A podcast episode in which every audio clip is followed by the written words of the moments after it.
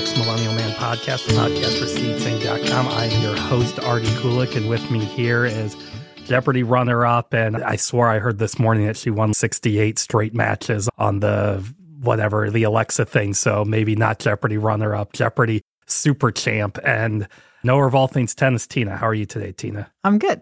Okay, so we're a little bit late again. A lot of it's just due to hectic schedules and stuff like that. But part of it is I want to make sure that we are the last definitive voice on closing out the United States Open tennis match thing. Championship tournament thingy? Yes, okay. championship tournament thingy.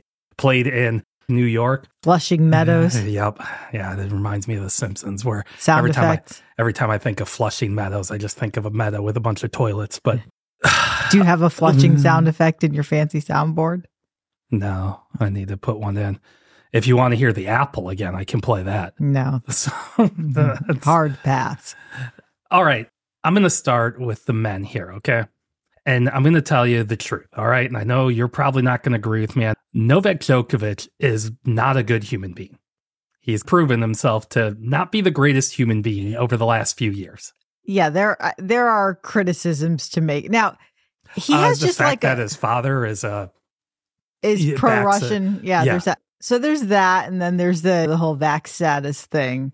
I always think of him like Jordan, except I think Jordan was unpleasant to everybody.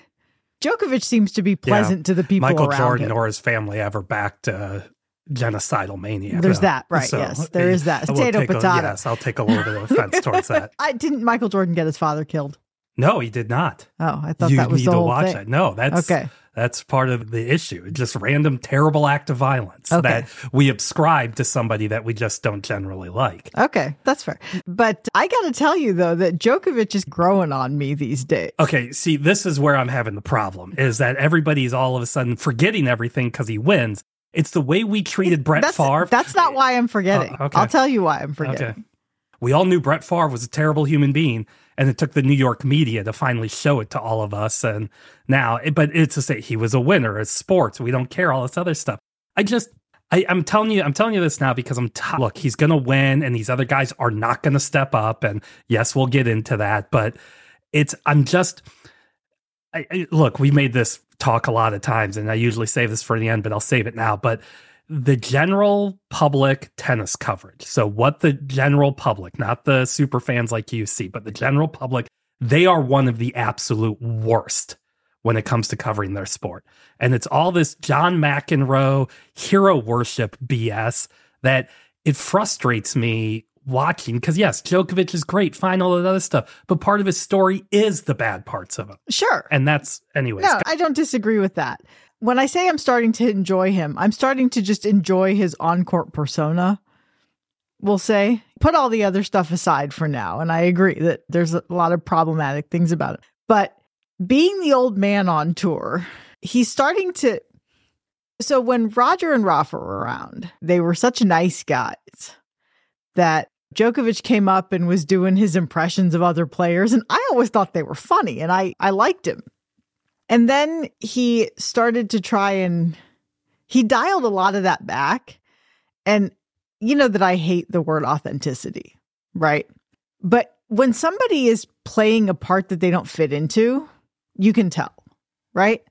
And he's just letting that in your face arrogance fly now. And I am enjoying that. Elephant in the room, right? Djokovic won number 24. He's now four in front of Federer. He's two in front of Roger, or sorry, two in front of Rafa, four in front of Federer. And it's unlikely Roger's retired. Rafa is taking his victory lap next year, theoretically. Unlikely that he will pass Djokovic. So he's there now, and now he's just piling up wins at this point. He was a match away from winning the calendar year slam again. We forget about it because he didn't win Wimbledon, so it was off the table by the time this tournament rolled around. But this is, I think, the third time now that he's done that, just like Federer did it three times, being a match away. But I enjoy that he's letting his personality out. And that personality right now is F them kids. I'm better than you, and I know it. This kind of leads me into his semifinal with with Ben Shelton. So Ben Shelton, the new hotness in American tennis, NCAA champ from Florida, dropped out of college. This is first year on the tour. He's got a really odd record. He made the quarterfinals in Australia, proceeded to not win two consecutive matches on tour until the US Open, where he made the semifinals. I'm all for arrogance. I enjoy arrogance on the tour, but especially, but I need it to be earned arrogance, right? If Alcaraz is going to be a little bit arrogant, fine. Zverev is arrogant, not earned. Hol- Holger Rune objected, who I think is going to be very good, objected to playing his first match on court five and then proceeded to lose that first match. Again, if you're going to be arrogant, you have to have the goods to back it up. I feel the same way about Ben Shelton. Ben Shelton might be very good in a year or two. Win a 250. Win two consecutive matches on tour is what I'm saying. Okay. He he might be very good in the future. He's got that very few guys can serve 149 miles an hour, and almost none of the lefties can do it. He's might be very good in the future. But when he beat Tiafoe, he did this celebration where he made a gesture like he was hanging up the phone. And which uh, doesn't even make sense to me because he doesn't even know what that means. It's well, like there's it's that. like kids that see the floppy disk when they're saving something. They don't know what the hell that means. But Anyways. anyway, so apparently I guess if you're in the know, this is a University of Florida thing, right? And he and Tiafoe are friends, so didn't Tiafoe didn't seem to take offense at, at it. But if you're not in the know, which is most of us, it seems assy. So he gets to a semi with Djokovic. In the post match press conference, refers to Djokovic as the number two player in the world, which again, he's not, and that not anymore. And then talks about how Novak Djokovic can shows he can compete at the highest level, which I mean, but during the match is doing things like yelling at when Djokovic is double faulting, he's doing things like yelling, This guy doesn't have the serve at his box out loud, audibly. He's taking those missed second serves and rifling them back at Djokovic's feet and fist pumping after second serves.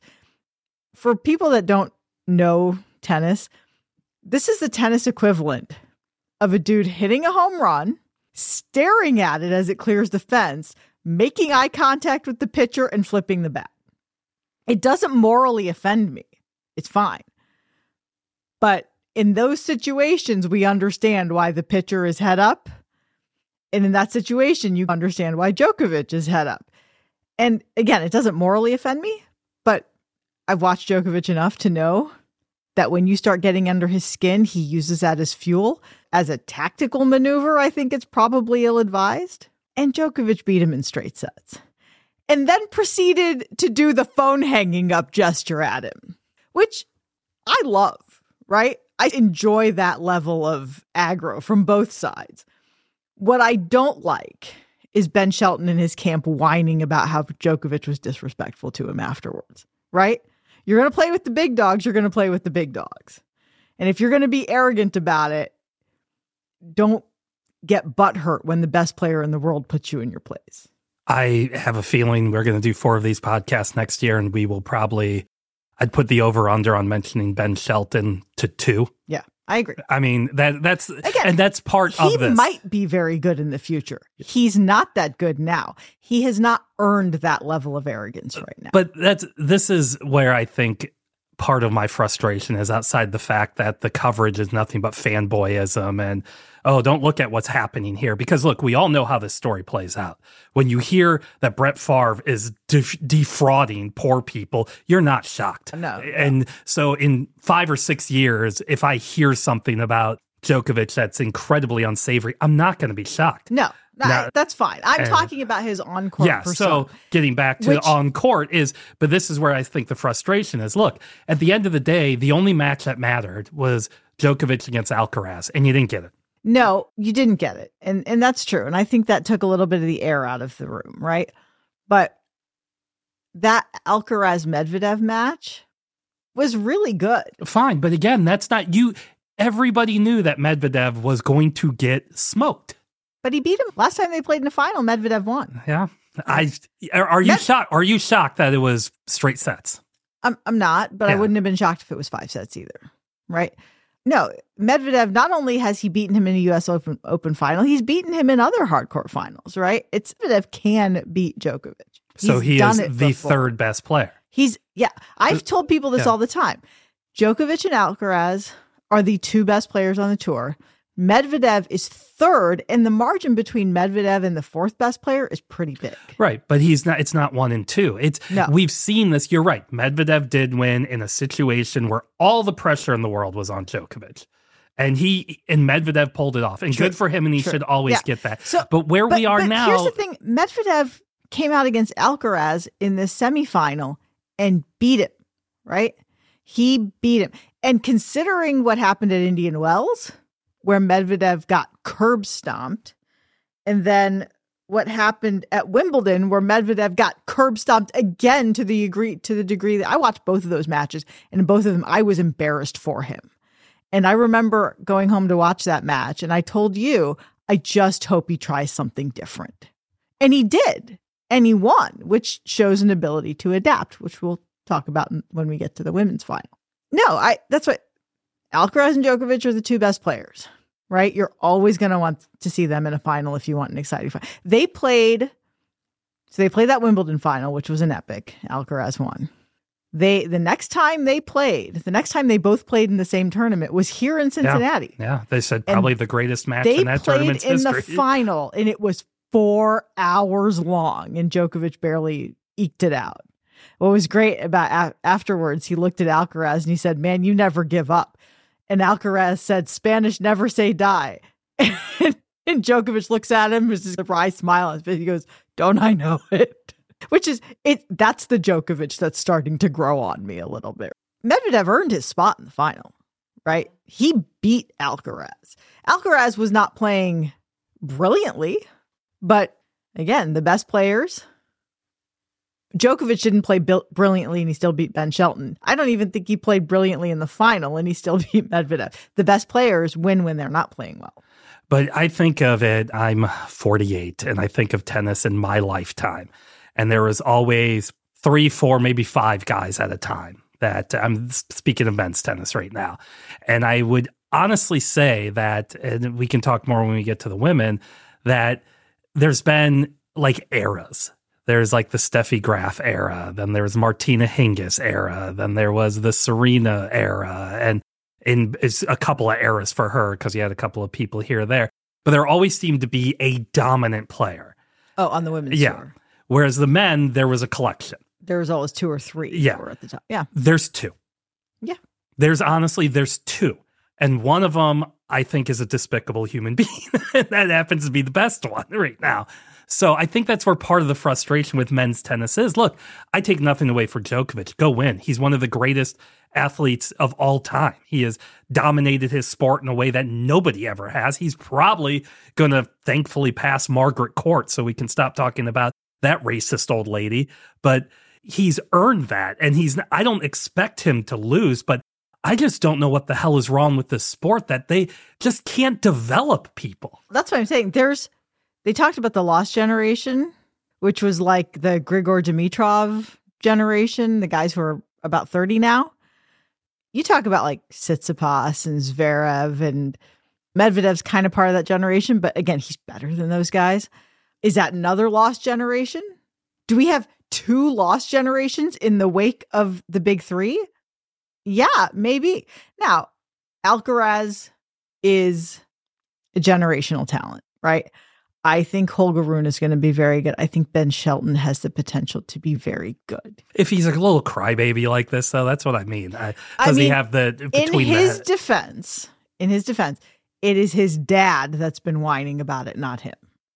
I'm not going to hold Novak Djokovic responsible for every asinine thing his father does. I'm not going to hold Ben Shelton responsible for every asinine thing his father does. Still a little unseemly to me. But like I said, I also, the whole openly mocking your opponent on court doesn't, like I said, it doesn't morally offend me. But when you're doing it against Djokovic, I just don't think Yeah, it's a good idea. No, that's just that's just stupid. I mean, it's just yeah, you're just poking the bear at that point. Why would you do that? So anyway, I thought that was a little silly. But let me get to something a little bit happier. I did want to say though before because I checked it, but Djokovic straight setted everyone except in the third round. Dear Laslo Djere, who's another Serbian, took two sets two, off. No, he took the first two sets. Yeah. And Yeah. then I and turned then that six match- one six one six three. I turned that match on toward the end of the second set. What is happening? So I don't know what the hell happened So there. La- Laslo Djere can play, right? But again, it's one of those things about if if these slams were best of three for the men, would the big three have more or less? Less. I think less. Yeah. Because I think it's easier to knock them out of a best of three match than a best of five. as finishing out the men's tournament here. What else of note was other than not getting the Alcaraz Djokovic match that we wanted, and what else happened that we was had a two prominent. re- So we're a little bit coming into maybe a little bit of a renaissance of American men's tennis. We already talked about Ben Shelton, Frances Tiafoe came into this tournament in the top ten. So did Taylor Fritz. You have Tommy Paul. I think made the quarters.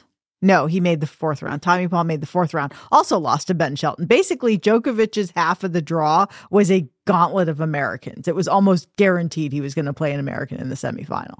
So there's that. We had Chris Eubanks do well at Wimbledon. There's just crop of American players coming up. We had two big I say big, uh, these things are all relative. One of them is big in the literal sense. Two big American men retire at this tournament. So Jack Sock retired and has now turned pro in pickleball. God bless.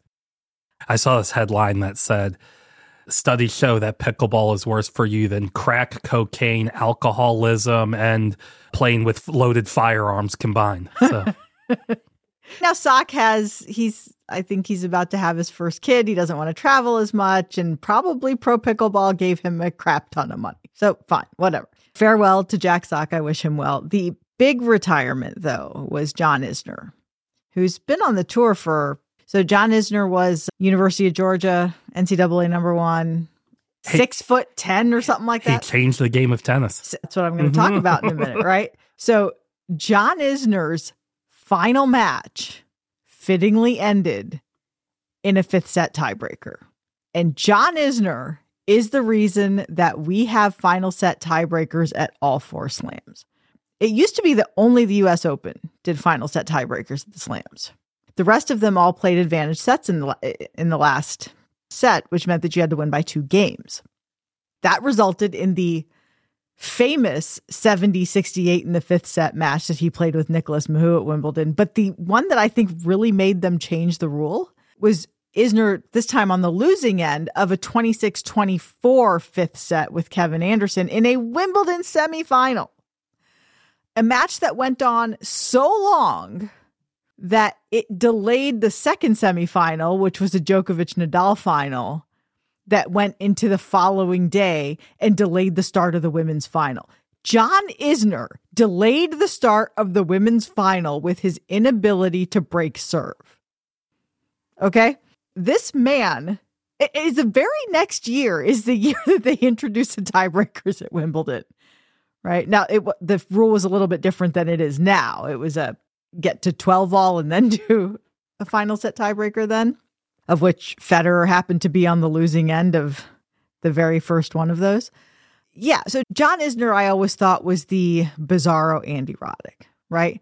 Roddick, American tennis, big serve, big forehand, but developed into a better player as time went on and was in the top 10 for, I think, nine years in a row.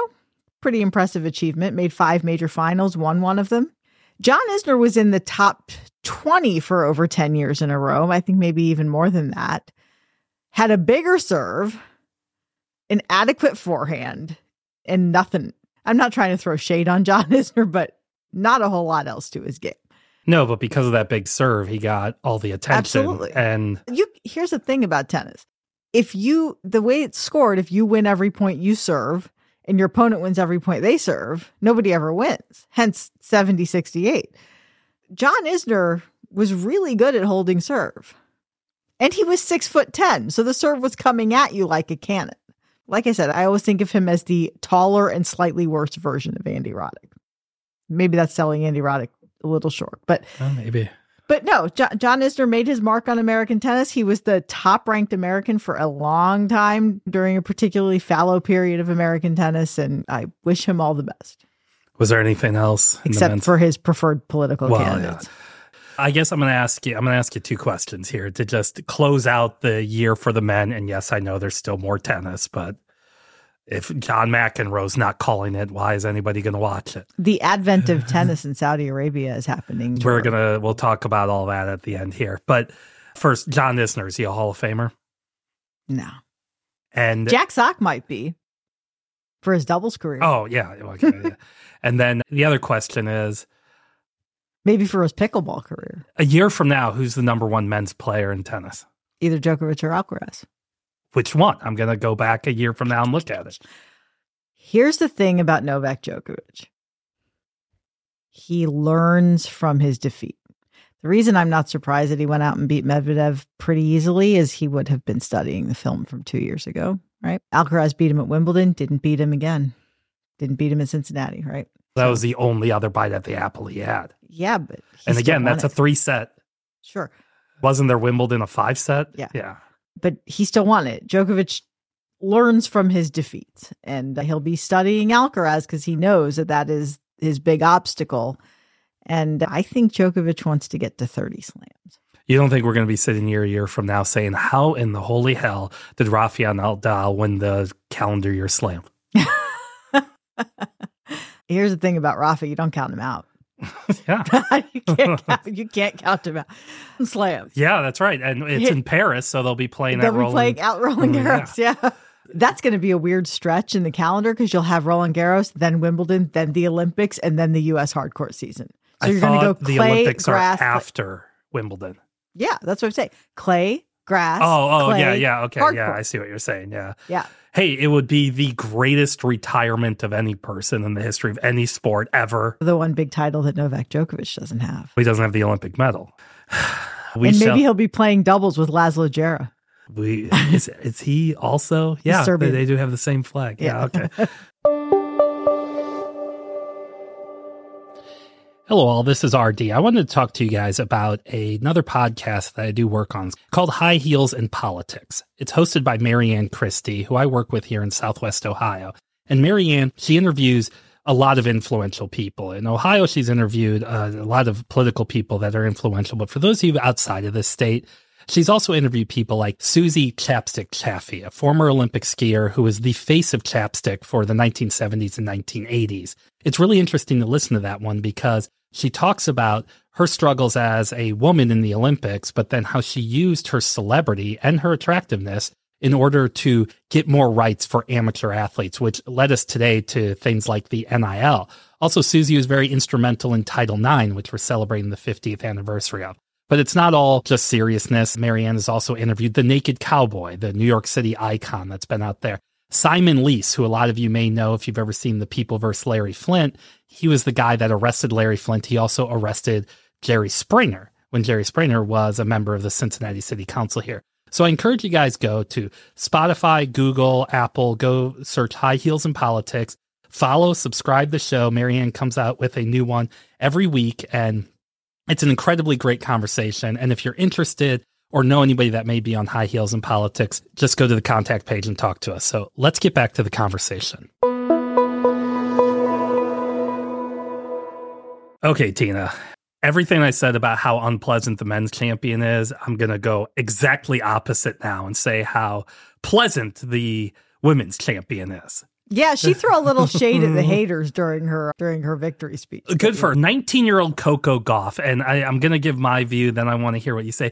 Why am I and so many other people going, oh, finally she lived up to the hype? 19. This is what I said. Yes. I believe I've been saying this. I saw this thing of teenagers that have won the US Open. And it was her, I think Steffi Graf. um, Andreescu, Raducanu, and then they had Tracy probably Austin. Monica Seles. yeah, Tracy Austin twice, and she had a, a nervous breakdown because of the how, again talk about somebody changing the sport, didn't they? Capriati made the semis at 14. Coco Gauff. Why is it that there has been? And I'm not saying just from a pressure standpoint, but why is it that it feels like about time with her? because it's been four years. We just some people in the hype machine just forget that she was 15 the first time you saw her play on the tour. But she was that good, though. Yeah. So I distinctly remember that run in 2019 Wimbledon. I think she played Venus in the first round. And I remember being, I used to watch a lot of tennis with my dad. And I remember watching her play a third round match against Polona Hercog, which you don't know who that is. So she was playing a third round match against Polona Hercog, was down a set and gritted it out and beat Polona Hercog. Made the fourth round at Wimbledon in her very first time there. And grass usually for most players takes some time to get used to. For some reason, Americans tend to take to it pretty easily. I don't know what that's about. And a lot of the French players also. But yeah, no, so Coco was 15 and made quite a splash, right? Ben Shelton making the quarters at the Australian Open like two weeks after getting a passport. And she's been steadily rising, made the finals at Roland Garros last year. We, I think we've talked about it that there's a, her forehand is, we talked about Alcaraz and Ferrero saying that he was only at about 60%. And you can see where Alcaraz needs to improve. Gauff similarly is this good, and you can see where she needs to improve. Yeah, I mean, it feels like a finally because you've been waiting for four years, but you've been waiting for four years because she was so young when she came out. And Gauff also does not read like a 19 year old. She has a calm, quiet maturity about her that makes her feel a little bit older than 19 anyway. First off, on her way there, she beat Ostapenko, who on, was on her weird ass revenge tour or something, who had knocked out the number one, well, knocked out Swiatek the match before, and then Gauff beat her. My favorite Ostapenko stat is that at one point she had won seven matches at Roland Garros and had lost seven matches at Roland Garros. And all seven matches she won were the year that she won the tournament, and she had never made it out of the first round any other time. Ostapenko is, I think Jon Wertheim referred to her as tennis's great chaos agent and she is. And she's if Ostapenko's on my TV, I will turn it on and watch because her facial expressions alone make it worth the watch. But let's talk about Ostapenko for a minute. So, number one, Iga Swiatek, number one seed, who was absolutely destroying people. I think who was everything was zero one. Down. Or yeah, Iga does that anyway, right? There's the Iga's bakery meme for a reason that she's bageling and breadsticking her way through tournaments. Ostapenko, I believe, was the last player to beat Iga Swiatek before she became number one, and then she became number one, started mowing people down. And they asked Ostapenko, and Ostapenko was like, "I know how to beat her," and she did. Like she lost the first set, and then came out won the second set, and then almost bageled the queen of bagels, right? Beat beat her six one in the now, I, I, will say that was disappointing from Swiatek. She didn't show a lot of fight in that third set, which again is disappointing to me. But Ostapenko hits the ball so hard and creates such crazy angles that it's a high risk, high reward brand of tennis. And when the balls go in, she can beat anybody. Balls don't always go in two matches in a row. And that's what happened with Gauff. But Gauff, you have to have the presence of mind to, to deal with it to know she's going to hit screaming winners by by you that you can't do anything about and just let it go and reset and play the next point. Let's talk about who Gauff beat. Sabalenka. She's the number two player in the world. She's number one now. Or yeah, because, because it, yeah. coming into this tournament, if Sabalenka made it farther than Swiatek, she was going to be number one. So again, this isn't one and of those situations that, where like Wimbledon, you had somebody who was un- unseeded make it to the end. And right. that in women's tennis, it seems more now, often. Vondrousova has been playing very good tennis since Wimbledon. I think she made yes, she did a golf beater. I think in the one of the rounds. Uh, but you have Sabalenka uh, who came out and won the first set against Gauff. It was it was a situation where she had to do it the hard way. She had to beat some big titans and she won. She took it. We were talking during the break that she beat Wozniacki during Wozniacki's comeback. And let's should we talk about Brad Gilbert for a minute? Yeah, go ahead. After Gauff's first round loss to Kenin at Wimbledon. And again, Kenin played one of the greatest matches that I've ever seen her play and this is a person that has won a Grand Slam title. So I don't think Gauff played badly. But I think after that, she said, you know what? I need a new coach. And they hired Brad Gilbert.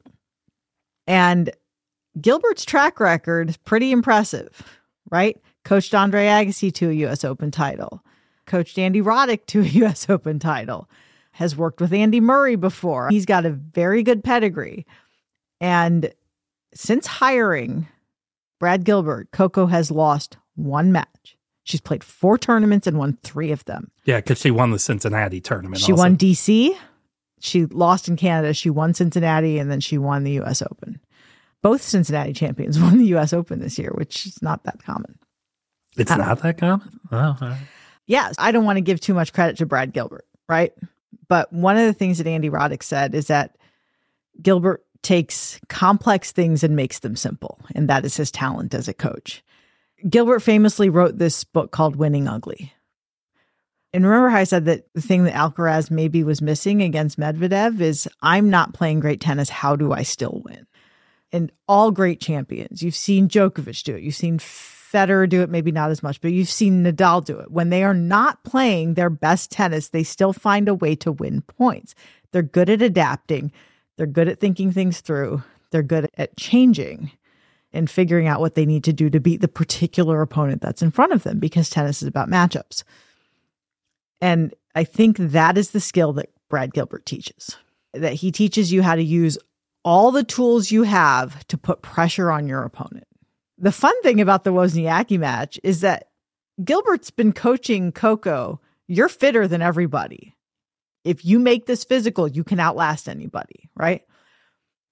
The problem with Wozniacki Wozniacki's been gone for a couple of years, had a couple of kids, doesn't look like it. She's wearing that cat suit, which I think is a flex. I still look like this. This is a woman that ru- ran the New York City Marathon for fun. You're not going to outrun Caroline Wozniacki. You're not going to tire her out. Gilbert was, we now have on court coaching and it's mic'd so you can hear what the coaches are saying. Gilbert was telling Coco to do that. And at some point, you just heard Coco say, Stop talking. Please stop talking. And then did the opposite, started shortening points against Wozniacki and won. That takes a lot of presence of mind. When I say she's mature beyond 19, it's that kind of thing. This, I think that I know how to win this match. So I'm going to tune you out and I'm going to go with my idea instead of being overly reliant on a coach. Cheers to Coco Gauff. I didn't think she could do it without fixing her forehand. But I guess one of the things that one of the one of the things that maybe Brad Gilbert brought to the table is teaching you how to use that forehand properly. Because Gauff, great serve, is probably one of the fastest people I've ever seen on a tennis court, and sublime backhand and good all around court sense, and, and won that match. Let's talk about Sabalenka though for a minute. Sabalenka is number one. She's very good, but there's no plan B. There's no plan B. Coco, plan B, maybe even plan C. There are a couple of different ways that she can win points, and she knows it. And she's got to fig- and she can figure out what is the right way to play. Sabalenka, her only plan is to hit through you. And she's good enough that will win her a lot of matches. But it didn't win her this one. It stopped working during the second set and she didn't have any way to adjust. And I think that's she's number one. And to her credit, she said she wanted to beat Iga to be number one. She didn't want to become number one without beating her, and I get that. But no plan B. That's not. That's why she's. That's why she didn't win that tournament. You talked about the American men. Mm-hmm. Let's talk about the American women. They're showing up, and I, I'm going to start on an unfortunate tale. But look, I know we said this about Wimbledon. If Venus Williams wants a wants a slot, you give her a slot, but it's looking embarrassing now. Yeah, a little bit. Okay. That hurts your legacy. I, yeah, I mean, you're Venus Williams. Yeah. What do you care about? I get it, but it's it just doesn't look good. It, I I agree. I I don't want to watch that Venus Williams play. Mhm. So but the rest of the American women had a pretty decent show. showing. American woman won the entire thing. mhm. There's Jess Pegula's, whose family is in very unfortunate news right now about racial stuff said in the NFL. I'm not putting that on her. I'm just saying the Pegula name hasn't been. I have not heard that. oh but okay. yeah, yeah. There's a yeah. It's pretty terrible. To their credit, they denied it because unless you're Elon Musk, who's going to come out and say, "Yeah, I said that," but She's the number three player in the world. Coco Gauff's doubles partner. They Yeah. almost, I think they made the semifinal. The rest of the American women, they're I pretty mean, good tournament. Pegula actually had a bad tournament because Didn't she make the quarters or something? I think she made the round of 16. Because Pegula famously has a quarterfinal problem. She makes a quarterfinal and then doesn't win them. She lost in round 16 to Madison Keys. Oh, Yeah. God, she got killed. Yeah. Yeah. okay. Yeah. And Pegula usually plays to her ranking. If she's ranked to make But- the quarterfinals. she's usually Yeah, gonna make the isn't. Madison Keys though? Is doesn't she like once every eight tournaments or whatever make some huge run? Yeah, so so Madison Keys is somebody I always root for because I the talent is there. She's again though she's maybe a little bit like Sabalenka. There's Plan A and there's Plan One A. Plan A is hit it hard. Plan One A is hit it harder. But Keys has easy power in a way that Sabalenka looks like she's muscling the ball. Keys doesn't. It's just like perfect rotation and mechanics, and she just hits the crap out of the ball. No, uh, Keys made the semis and lost a heartbreaker. Lost a, she bageled Sabalenka in the first set and then lost the second two sets in tiebreak and served for it in the second set up 5-3 and was understandably in tears at her press conference afterwards. And I want to tell her you know what Maddie? That match was lost on the thinnest of margins. You've shown that you can compete here. And I know people always say take the positives from the losses and I'm sure it's very hard to do that but she should be very proud of the way she played Muchova your French Open finalist made the semis Mhm. having a healthy season finally and is going deep in slams and really happy for her. The other American woman who made a little bit of a splash, local Mason High School graduate Peyton Stearns had a pretty good tournament, made The round of 16. fourth round, yeah, Mhm. and is now into the top 50. So Mhm. good for her. And then the last woman I want to talk about, ask you if you have anything else, is after Wimbledon, Ons Jabeur just absolutely broken. She came out in this tournament, and when I looked at all the, they were all three setters, some tie breaks, and then just crapped out in the round of 16. Did you ever see any of those matches? No, I did not. She looked like death warmed over. Oh, that's right. You told me that. She was very clearly ill. She had the Taylor version of COVID that I have that it kept testing negative, but it's, something like that. Yeah, I, they never. or really it's a new disease. They never know. really said what it was, but they were checking her oxygen levels, and she was clearly having some kind of respiratory problem. And even after her matches, they were interviewing her, and she was like hacking up a lung while they were interviewing her. So I guess you could say it's a disappointing tournament because she made the final last year, but you can also say if you can feel and look like that and still make the fourth round at a major, yeah. you're obviously doing something right. Okay, I got two of the similar questions again. Venus Williams, is she a Hall of Famer? Venus Williams won seven I majors, don't, I'm kidding. five Wimbledon. I'm. It's more. ins- You should be yelling at me more for using the same question I used for John Isner on Venus Williams. But okay, so a year. you know what? Venus Williams would give you the mother of all side eyes Yes, for that. Yes, I, I would deserve it. Who's the number one w- woman a year from now? Ooh, I don't know. I think it's probably a three way race. This is maybe recency bias talking, but I think it's a three way race between Gauff, Sabalenka, and Swiatek. Gauff went deep in where in France. And- last year. I think she lost in the quarters this year. Okay, you. But teased- again, since Wimbledon, she's played four tournaments and lost one match. Yeah.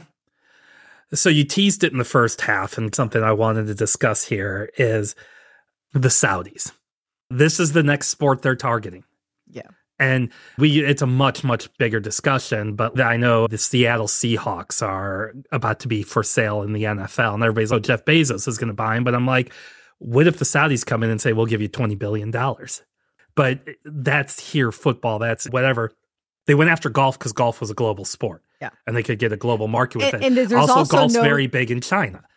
There- Tennis. There's also, I think, sports like golf and tennis don't have They don't have the governing ownership bodies. groups Yes, and governing yeah. bodies and players unions, right? The Yeah. players are all independent contractors and yeah.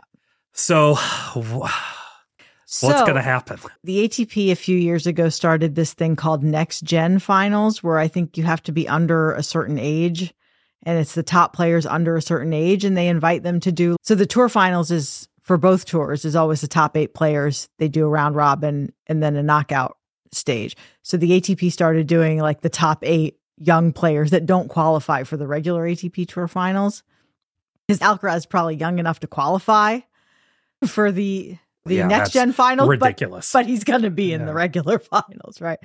I'm anyway, sure the- Gauff could also qualify. They don't do WTA. Oh, they- gen okay, all right, It's all just right, uh, sorry. yeah, Yeah, just ATP next gen finals, and they're doing that in Jeddah, Saudi Arabia. All the way through the U.S. Open, the chatter in the background was we don't know where the WTA finals are being held because they had a 10 year agreement to do them in Shenzhen. They're not doing them in Shenzhen. I was like, I was just looking at the news, and just yesterday, the women are playing in China right now, or there's a tournament in China. They right are, now. but oh, okay. the finals, Oh, the. WTA finals are not in Shenzhen. So there was all this talk about where are they going to be. And the Saudis wanted to have it in Riyadh. And then there was this whole, so everybody's like, oh my God, are they going to go to Riyadh? And then the Czech Republic said, do it in Prague. We will match the Saudi bid, do it in Prague. Now, there were some issues with whether Belarusians and Russians can get visas. And Blanka, the number one player in the world, is Belarusian. I think they had worked it out. And then all of a sudden, out of nowhere, they announced that they were going to do it in Cancun. Again, this is like six weeks before. These players, Billie Jean King Cup is going on right now, which is like the women's equivalent of Davis Cup. These play you cannot do this to the players. Tell them six weeks in advance where the tournament's going to be. It's ridiculous. But anyway, so it's going to be in Cancun this year, and supposedly, the reason that they did not do it in Prague, because Prague would be a great place. Think about how many well, good say, yeah, how many Czech how many good Yeah. Czech players there are, particularly in the women's tour, right? Prague would be a great place. They one of the COVID tournaments when they couldn't travel as much, they did it in Ostrava, and it was great. People loved that tournament, and they always write the name of the tournament on the court, and for that they had done Ostrava with three exclamation points afterwards. It was awesome. Apparently, the reason, and this is rumor, that they didn't do it in, in the Czech Republic is that the Czechs wanted a long term deal for it, and they're still hoping to go to Saudi Arabia next year. I hope that is not the case. You always say you live long enough to you either die here or you live long enough to become the villain. Well, Harvey Dent said that in Well, The Dark Knight. So, okay. okay. You I, I always- want. you I always to, quote I want to give credit. You always quote it. I'm extraordinarily disappointed that Billie Jean King is entertaining the idea of doing WTA tournaments in Saudi Arabia. And Martina and Chrissy have both come out very strongly against it, as have a number of active WTA players. And and they're people are saying, I sound like Donald Trump, people are saying that the reason that they didn't do it in Saudi Arabia this year was because of the public outcry. Hopefully we don't normalize it. Hopefully we can sustain the public outcry. But yeah, supposedly the reason it didn't wind up in Prague is because they wanted a multi-year deal and they were afraid of pissing off the Saudis if they did that. It's the whole thing is just No, depressing. it is. How how do you you're going to have WTA finals, right? Because we're sports washing, they're to let the women play in their normal clothes. yes, and it's going to be a bunch of And it's oil be a bunch of oil sheikhs Yeah. watching Yeah. with no women? Yeah. Yes, What how what is what how, what how? and How? Whoever will say we're not going to show the crowd. That's what they'll just do. They'll yeah. It's no. It's disgusting. It's gross. It's yes. It's terrible. the other thing I wanted to mention, it was apparently just atrociously bad weather-wise. Right. Oh yeah, it was a, it was 120 degrees humidity. so uh, just terrible. Yeah. Medvedev, when it was this bad in Tokyo during the Olympics, famously said, If I die on court, who's going to take responsibility? I love him so much, by the way. My hands down, my favorite player. But during this tournament, he said somebody's going to die, and then what's going to happen? right. And it's at some point, it's not pleasant for the fans either. And then during the semifinal between Gauff and Muchova, the play was stopped for like over 45 minutes because of some climate protesters, one of whom had glued his feet to the cement. Which and now we're all Now we're taking care of the climate. No, but um, Well, yeah, no. anyways, to remember how I said that Gauff just does seem mature beyond her years. Somebody they asked her about during a press conference, and she said, basically, was I thrilled that they did it during my semifinal? No, but I can't be angry about it because it's a subject that I'm concerned about also. And if that's the way that they wanted to get their message out, then again, that's a it's an incredibly mature and measured response for that. Yeah. all right. If people need to find you to learn how to beat Jeopardy on the Alexa, how are they going to find It's you? It's not really that hard to beat Jeopardy on the oh, Alexa. I can't do it. But uh, I'm not talking to you. All right. You should leave that in. I'm going to. But so where are they going to find you? You can find me on the app formerly known as Twitter for now, still. I don't know how much longer. Yeah, a guy who me there. dead names his transgender child wants us all to call him by whatever he Nice. changed it to. Anyways, that- yeah. That's pretty much it for now. Mm-hmm. Hopefully, I'll land somewhere else. It's uh, you find this podcast over on Threads right now. Okay. Still waiting on my. I'm not famous enough to have my Blue Sky invitation yet. Which another podcaster I know is about as big as me got one. So damn it, Blue Skis. Blue ski. Yeah, Yeah, Jack Dorsey is a St. Louis and tell him uh, I should. Anyway, so yes, with all that being said, we thank you for years. Anything else that you may use to listen to the Ex Millennial Man podcast? Remember, we're going to be here every Saturday for free wherever you find your fine podcasting shows. We do have First Watch Rewatch. I fixed my Google issue. You can go over, look for Public Form Productions or First Watch Rewatch. I next week this podcast will also host that feed too just because i'm too lazy to do two next week and it actually comes out on the same day so look for that and then we'll be hitting in towards the end of the year go out enjoy and what's your next tennis tournament the not pri- the cancun one or whatever the ATP. No, they're the men have another thousand coming up. The indoors in Paris. The women have another one coming up in China. all right There's still plenty. Tennis keeps going until November. There's Wow. still plenty of tennis left if have you want some to watch it. champagne with some kung pao chicken and toast your favorite athletes Sounds Uh, good. and we'll, t- well, we'll talk to you at the end of January. Yep. All right. Thanks.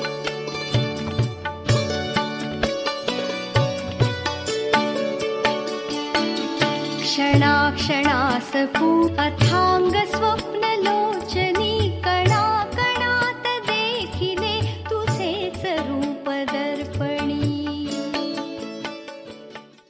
The Ex Millennial Man podcast is a production of SeedSing.com, fully owned by R.D. Kulik and Associates, LLC. Producers Ty Kulik and Ryan Kulik. Adequately engineered by Ryan Kulik.